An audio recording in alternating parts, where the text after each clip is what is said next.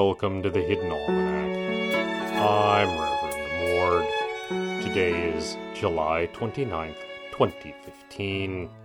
It was on this day, in the late 1700s, that there was a brief fashion in Troyzantium for live turtles in wigs. The wigs, which had achieved fantastic heights, were expanded to include live animals, but few were docile enough to make good headgear. Turtles proved slow enough to be useful, causing a run on turtles in the areas surrounding Troyzantium.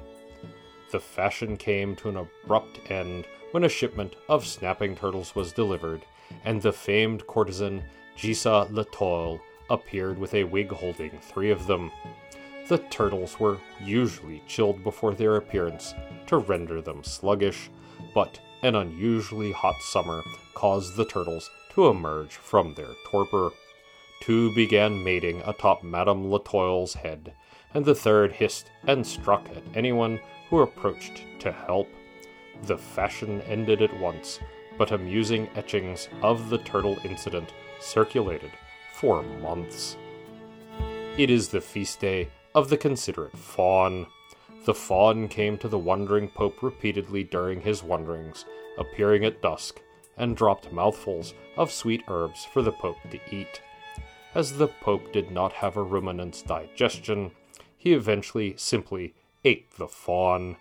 Emerging from the wilderness, he had the beast canonized, saying, It is the least that I can do, given the circumstances.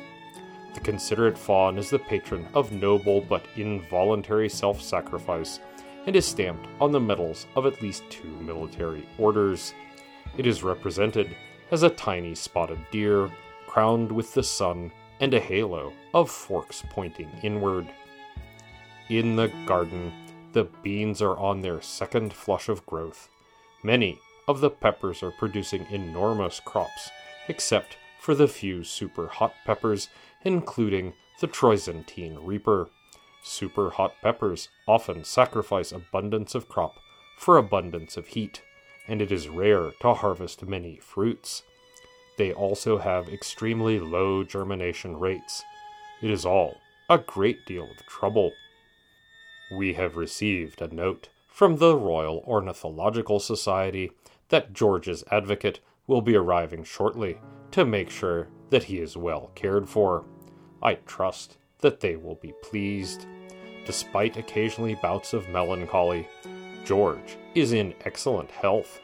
This is only to be expected, as he is an excellent crow. The Hidden Almanac is brought to you by Red Wombat Tea Company, purveyors of fine and inaccessible teas. Red Wombat, we dig tea.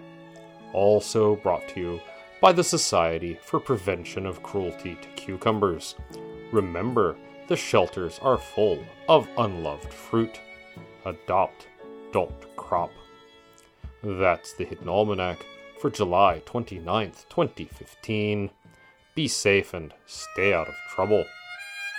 The Hidden Almanac is a production of Dark Canvas Media, written by Ursula Vernon and performed and produced by Kevin Sonney. Our theme music is Moon Valley, and our exit music is Red and Black, both by Kosta T. You can hear more from Kosta T at the Free Music Archive. All other content is copyright 2013 through 2015, Ursula Vernon.